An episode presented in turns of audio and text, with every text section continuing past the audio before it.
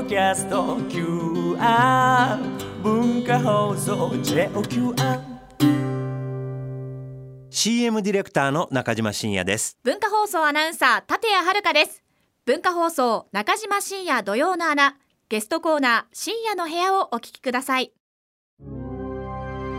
中島深也土曜の穴今日のゲストは日本かき氷協会代表かき氷ストの小池隆介さんです。改めましてこんにちは。よろしくお願いします。よろしくお願いします。お願いいたします。えー、かき氷を愛する人をかき氷ストと呼ぶそうですが、うん、まああのリスナーさんにもいると思うんですよね、はい、えー、行列で食べるような、うん、えー、大好きな人まだブームに乗っかかってない乗って乗ってられない方も今日はね聞き逃せないと思いますね僕もちょっとねまだ行列に並んだことないんでね、はい、いろいろ楽しみです。はい、まずはプロフィールご紹介いたします。小池隆介さんは1972年福岡県のお生まれです。かき氷にはまって15年。2011年に日本かき氷協会を立ち上げ、その魅力を広く伝えていらっしゃいます。活動としては、全国のかき氷を食べ歩いているほか、フードイベント、かき氷コレクションの開催、かき氷の食べ歩きガイド、かき氷リストの出版、そしてこの夏は朝日屋出版から日本の美しいかき氷という本を発売されました。はい。福岡県はどちらなんですか？博多。あ博多ですか。私はやめあ だいぶ違うんですけれどもね。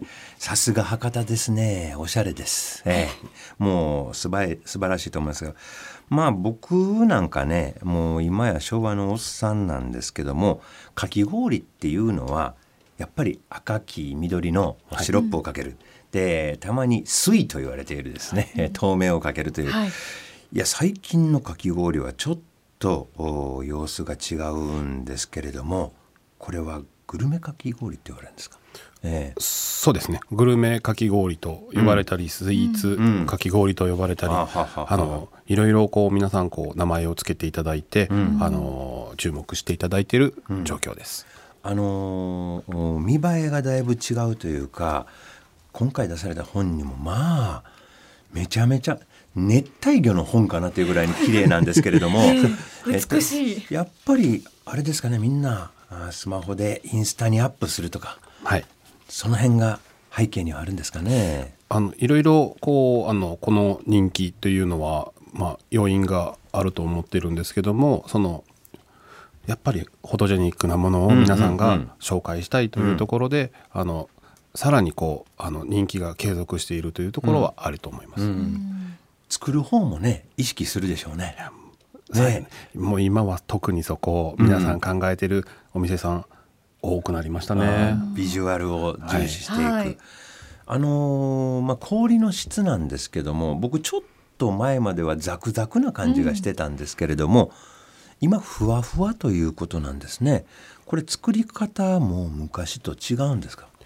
あの昔は本当はこういったような柔らかい口どけの氷が主流というか、うん、あの普通だったんですね、うん、そのそれが高度経済成長であの氷の、まあ、作り方というか、うん、あの家庭であったり飲食店に製氷機が普通に入るようになって、はいはい、こういったちっちゃいブロックアイスでかき氷を作るフラッペというものが主流になって、ザクザクしたかき氷が増えてそれがもう安価で作れるっていうことで、まあ、その流れに変わってしまってもともと大きな氷でゆっくりシャリシャリ作っていた氷がもともとはそういうふわっとしたもんだったんですか？家庭で作るようになって僕らもうちにありましたよ。ありましたありました。氷の形を丸くドーナツ型にするやつもあれば、はい、うちなんかは普通の四角氷を入れて、はい、ゴリゴリゴリゴリ、うん、それはまた確かにジョリジョリではありましたそうですね、えー、だジョリジョリ当たり前やと思ってたんですけどもね、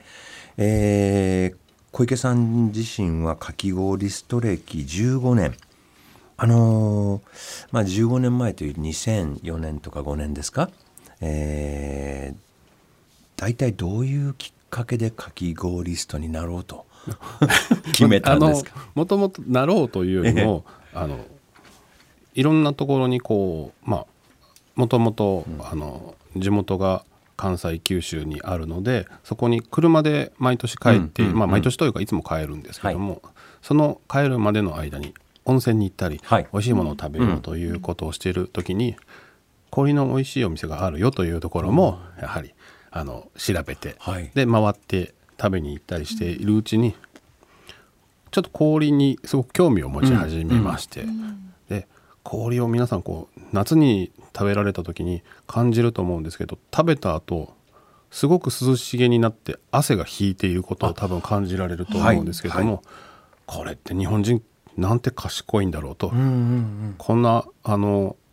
賢い食べ物を昔から食べてる日本人、うん。これはちょっと調べたいなというところからよりいろんなお店を回るようになりました。なるほど。日本人が目をつけていたというか、えー知らず知らずに編み出していた知恵の部分に関心をまず持たれたということですね。へー。でかき氷ブームみたいなことは15年前はまだこんなにいろいろなかったんじゃないですか？そうですね、うん。もういこのまあ 10, 10年は経たないですね、うん。まあ大体ですよね。7 8 7年あの震災。はい。東日本大震災の節電がまずちょっと大きなああの理由にもなるのかなと、うんうんその節電の時に皆さんがエアコンを使わず電気を使わずにどうやって量を取るか、というところから氷を食べに行こう。というところ再発見、はい。再認識。でそこでこうさらに広がったりとか、うん。あのちょうどその頃にイベントも始めたりとか。ああのまあいろんな要因が多分その辺にはあったと思うんですよね。言ってみればエコからはい、電気を使わなくても体って冷やせるよねっていうことから来てるといはい。う部分もあるんじゃないかということですね。いや面白いな、えー小池さん自身はかき氷ストとしてどれぐらいのペースでお召し上がりになってるんですか？基本毎日食べてはいますけども。毎日食べる、はい。毎日食べるんですね。はい。はい、あのまあ今日もこの後食べに行く予定ですけれども あのほぼ毎日、うん。でまあ12軒ですね。一もうほとんどあの通常は1軒はい。ぐらいで、はい。一日一軒、でもただ地方に行ったりとかすると、たま本当にたまにしか行けないので、はい。その時は10軒20軒回ろうっていう風にしてもうすごく計画をして、うん。オープンの時間と、うん。それから距離と、うん。ここで車で行くにはどの高速道路を使えばいいかなとかそういうのをす綿密に計算をしてあの大体まあ少なくてもまあ78件は確実に毎あの、地方に行けば回る。ということはそれだけあるということですよね。たくさんあります。バリエーションが、はい。でもちょっと考えてみて、はい。10杯から20杯1日に食べるって。これあのいわゆる、うん、一口食べてあとは人にあげるとか。はしません。しない？あの最初の一口目から最後のもうあのまあ溶けた状態まで食べて初めてこのお店が美味しいか美味しくないかっていうのがあの分かるといううかわあのなので本当に地方に行くと辛いのは辛いです。ー あの美味しいんですけど、はい。辛いあです。の多少はインターバルというか 2, 2杯の間にはどれぐらい時間必要なんですか？そうですね。12時間あればありがたいなと思いますけども、えあの本当に地方に行くとその時間がないこともあるので。なるほど。ちょっとあの胃が苦しいっていうことが。やっぱりなんて言いますかね。僕らあの変な話なんですけどもお腹壊しますよね。壊さないですか？お腹。お腹を壊すことはあのあまりないんですけどもあの胃が痛くなるという。へえちょっと珍しい、はい。腸の方に来るんじゃないかなってイメージがあるけどね。そ、まああのトイレは近くなりますね。うん。あの水分なので。でね。ただやっぱり胃が痛いっていうのが冷えすぎてるのかなと思ってます。ね冷えすぎてる、うん、かき氷もどんどん進化してるみたいですね。まあ年ごとというか、はいこの夏のトレンドって一体何なんですか？こうこれといったバスッともう今はここですよっていう形はあまりこう目立ってはないんですけども、うんうん最近こう広がってるなというのは抹茶がより注目され始めててあの抹茶もともとありましたけどね、もともと食べられるのがどちらかというと大人の方が食べられることが多かったと思うんですけども、最近本当に小学生以下のお子様が、あの私抹茶っていう風にお食べることをよく見かけるんですね。であのそれを美味しいって普通に食べてるんですうよ。ん渋いね。大体実さんばっさんが食べるムードやったけど、そそういう部分でもうこうニーズがちょっと変わってきて広がってきてるなっていうのは抹茶にあの感じるところです。えー深夜の部屋今日のゲストは日本かき氷協会代表の小池隆介さんですがまああのかなりの方がですね今までの話でなんとなく口がかき氷になってきてるようなね、あそういえばちょっと食べたいなとうずうずしてきてると思うんですよ。ということでかき氷スト小池さん一押しのかき氷のお店を紹介してもらいたいと思います。まずはこちらです。香り高い紅茶のかき氷代々木コンテナートうん、紅茶のかき氷、えー香り高きどういうことですかこれは？このコンテナートさんは、このドイツ紅茶の専門店さんになりまして、ドイツ紅茶、へえ、あの結構あの世界中で有名なホテルなどでもこう人気のあのロンネフェルト紅茶というその紅茶のお店さんという形で、ああもともと紅茶屋さん。紅茶屋さんで茶葉であったりとか茶器などをこう販売をされているんですが紅茶を食べる。うん。っていうようなかき氷を提供されてます。うん。あのー紅茶が凍ってるやつをゴリゴリするんですかね？そうじゃなくて。そうじゃないんですね。そうじゃなくて、えーどういうメニューがここ人気なんですか？やっぱりロイヤルミルクティーのかき氷。これはもう、あの定番で大人気ですし、まあ、あとはブラックベリーとハイビスカスのブレンドしたこうあのノンカフェインのその Good Vitality かき氷っていうのもうん。あったりしてそれは代謝が上がったりとかして女性にも女性にもすごく人気だったりとか。あの紅茶を使った効能のあるかき氷をより知ってもらって紅茶にまた飲んでもらうっていうつながりを考えてるもう本当に紅茶に詳しい専門あの店主さんが作られてます。ということはかき氷で入っていただいて紅茶の深みにはまっていただくということやね。はい。はあはい、えーこれはコンテナートさんでございますね。えー期間限定のかき氷メニューがあー登場するということですね。続いてのおすすめはこちらです。砂町銀座のかき氷屋さん呉服呉服というのはこれアルファベットで GOFUKU ですね。呉服というどういうお店なんでしょうか？ここは江東区の砂町銀座商店街さんの中にあるかき氷と焼きそばそれかからき氷と焼きそば、あと芋フライ芋フライ。というメニューをこう揃えておられる人気のお店さんですね。あーまあ下町っぽいアイテムですね。あのどうなんですか？そこのかき氷は何か特徴があるんですか？フルーツを使ったその自家製蜜であったりとか、まあそこにホイップクリームとかクリームチーズ、ね、ミルクを合わせたりするのがもう人気のお店さんですね。いやこれはここのお店焼きそばとか芋フライもあるんですけども、えっとやっぱりかき氷目当てのお客さんも多いということなんですか？多いですね。あの我々が行くと必ずかき氷を食べておられます。ただかき氷と焼きそばだったり芋フライをセットに食べられる方が多いですね。お腹壊さないですかね？冷たいものと。まずあのこれからの時期は暑くなるので冷たいかき氷を食べて、うん。それで体を。ちょっとああのその後クールダウンした後はあったかいものをちょっと入れてうん。出かけていかれたりとか、あのつわものはかき氷焼きそばかき氷で出ていくっていうこれは結構あおのー。定番の。なるほどね。外が暑いとまあとにかく最初から焼きそばはないわな。暑いからかき氷をとりあえずで落ち着こうと。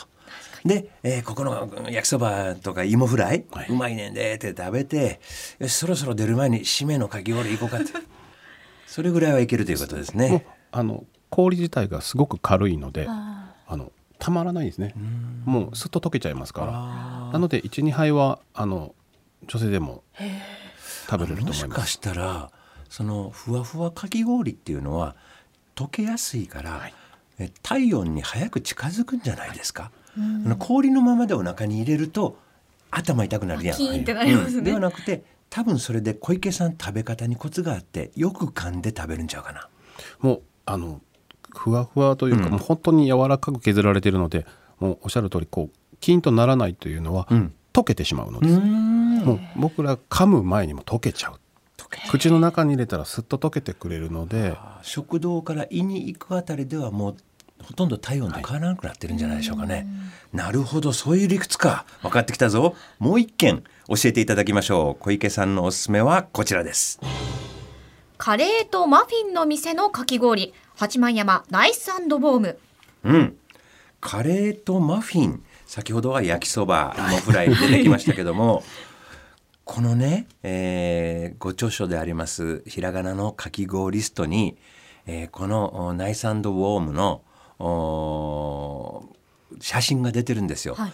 カレーって聞いてね僕これカレーやと思ったんです ではないんですね。どういうお店なんです？どんなかき氷なんでしょうか？もうここはまあ先ほどからお話が出ております。カレーも人気なんですけどもかき氷とあとマフィンの人気のお店さんで、うん。そこのお店の特徴と本当にバラエティに富んでるフルーツも使えば、はい。あのちょっとこう定番で人気なのが鶏醤油クリームという。鶏醤油クリーム。うん。ちょっとこうあのしょっぱいのがちょっと入っているようなかき氷っていうのはあの止まらないんですね。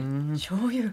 なるほどね。このカレーはどんなカレーなんでしょうかねここは。でここはあのスパイス系のかき氷あのこうあのカレーだったりするんですけども、ここもさっきの呉服さんと同じで、うん。冬はカレーだったりとかマフィンとかを食べてかき氷。です寒くなるとさ寒い時期はさらにどちらかを食べて出ていったり、夏の時期はそれが最初氷に氷。食べて。カレー。あのまたあのちょっとマフィンを持ち帰るというような流れが、あのこういうお店さんが最近は本当に増えました。はは。なるほどね。他のフードと兼ね合わせてると、さてかき氷を美味しく味わうためにですね小池さんとしてはぜひ守ってほしいことがあるそうなんです。これをお聞きしたいと思います、はい。何でしょうか？まず氷をこうお店さんが提供されたら、もうすぐに友達を待たずにもいただきます。お先にって言って食べていただく。来たらすぐ食べ始める、えお蕎麦みたいですね。もう本当にその来た時が一番美味しい状態ですからあのそもう皆さん写真を撮りたいと思うので、うんうん。写真は数枚にしていただいて、あの急ぎ食べていただく、であの一人で食べるのがあのちょっと心苦しい方はその最初の時点でもうシェアをして。みんなで、はい、みんな食べようよ、はい。来たよって言って。でもうそのあらかじめそのシェアすることであの、みぜ全員一杯ずつ頼めばあの店主さんも先にスプーンも出してくれますので、うん。じゃあ友達の分をお行儀よく待ってるとかき氷の美味しさが減るよということですね。い、やーで崩さず崩れるじゃないですかこれぐらい大盛り、はい。崩さずに食べるにはどうしたらいいんでしょうかね。やはり崩れないように食べるのはうん。上から、上から、はい。僕らね下に蜜があって上がただの氷だけっていう時代を過ごしてきてるんですけども、下を掘り起こしてね混ぜながら食べてたんですけども今は上にかかってますよね。そうですね。あの上にこうかかっているこう、えー関西系のかき氷の状態と、下に蜜がある、ん。あの関東系うん。のかき氷、こう今はもうそれがまあもうごちゃごちゃになってますからどこでもそんな同じように上にかかっているかき氷が多いので、うん。上の部分をまずちょっとずつ食べながら、うん。中に崩しながら食べていくと崩れにくくなります。はい穴を掘っていくということですね。はい、えーじゃあ5本の方のご紹介を、はいおお願いします。小池隆介さんがお書きになった本「日本の美しいかき氷」は朝日屋出版から販売中です。そして明日7日日曜日出版記念のトークイベントがあります。お明日、うん。はい、場所は二子玉川の蔦屋家電あ有名な。本にも掲載されています千葉県佐原の花、えー茶屋花冠の宇治金時を味わうこともできるそうです。えー詳しくは蔦屋家電のサイトなどでご確認ください。この本ですねすごいグラフィカルな本で、えー本当に見るだけでも楽しめる本やと思います。はい深夜の部屋今日のゲストは日本かき氷協会代表の小池隆介さんでした。ありがとうございました。した食べたいと思います。Nakajima Shinya, Doyo no Anna. 文化放送 FM916 AM1134 中島深夜土曜の穴7月6日放送分の深夜の部屋をお聞きいただきました中島深夜土曜の穴は毎週土曜日午前11時から午後1時まで生放送でお送りしています。次回のゲストは映像ディレクターの川原和久さんです。生放送でも聞いてくださいね。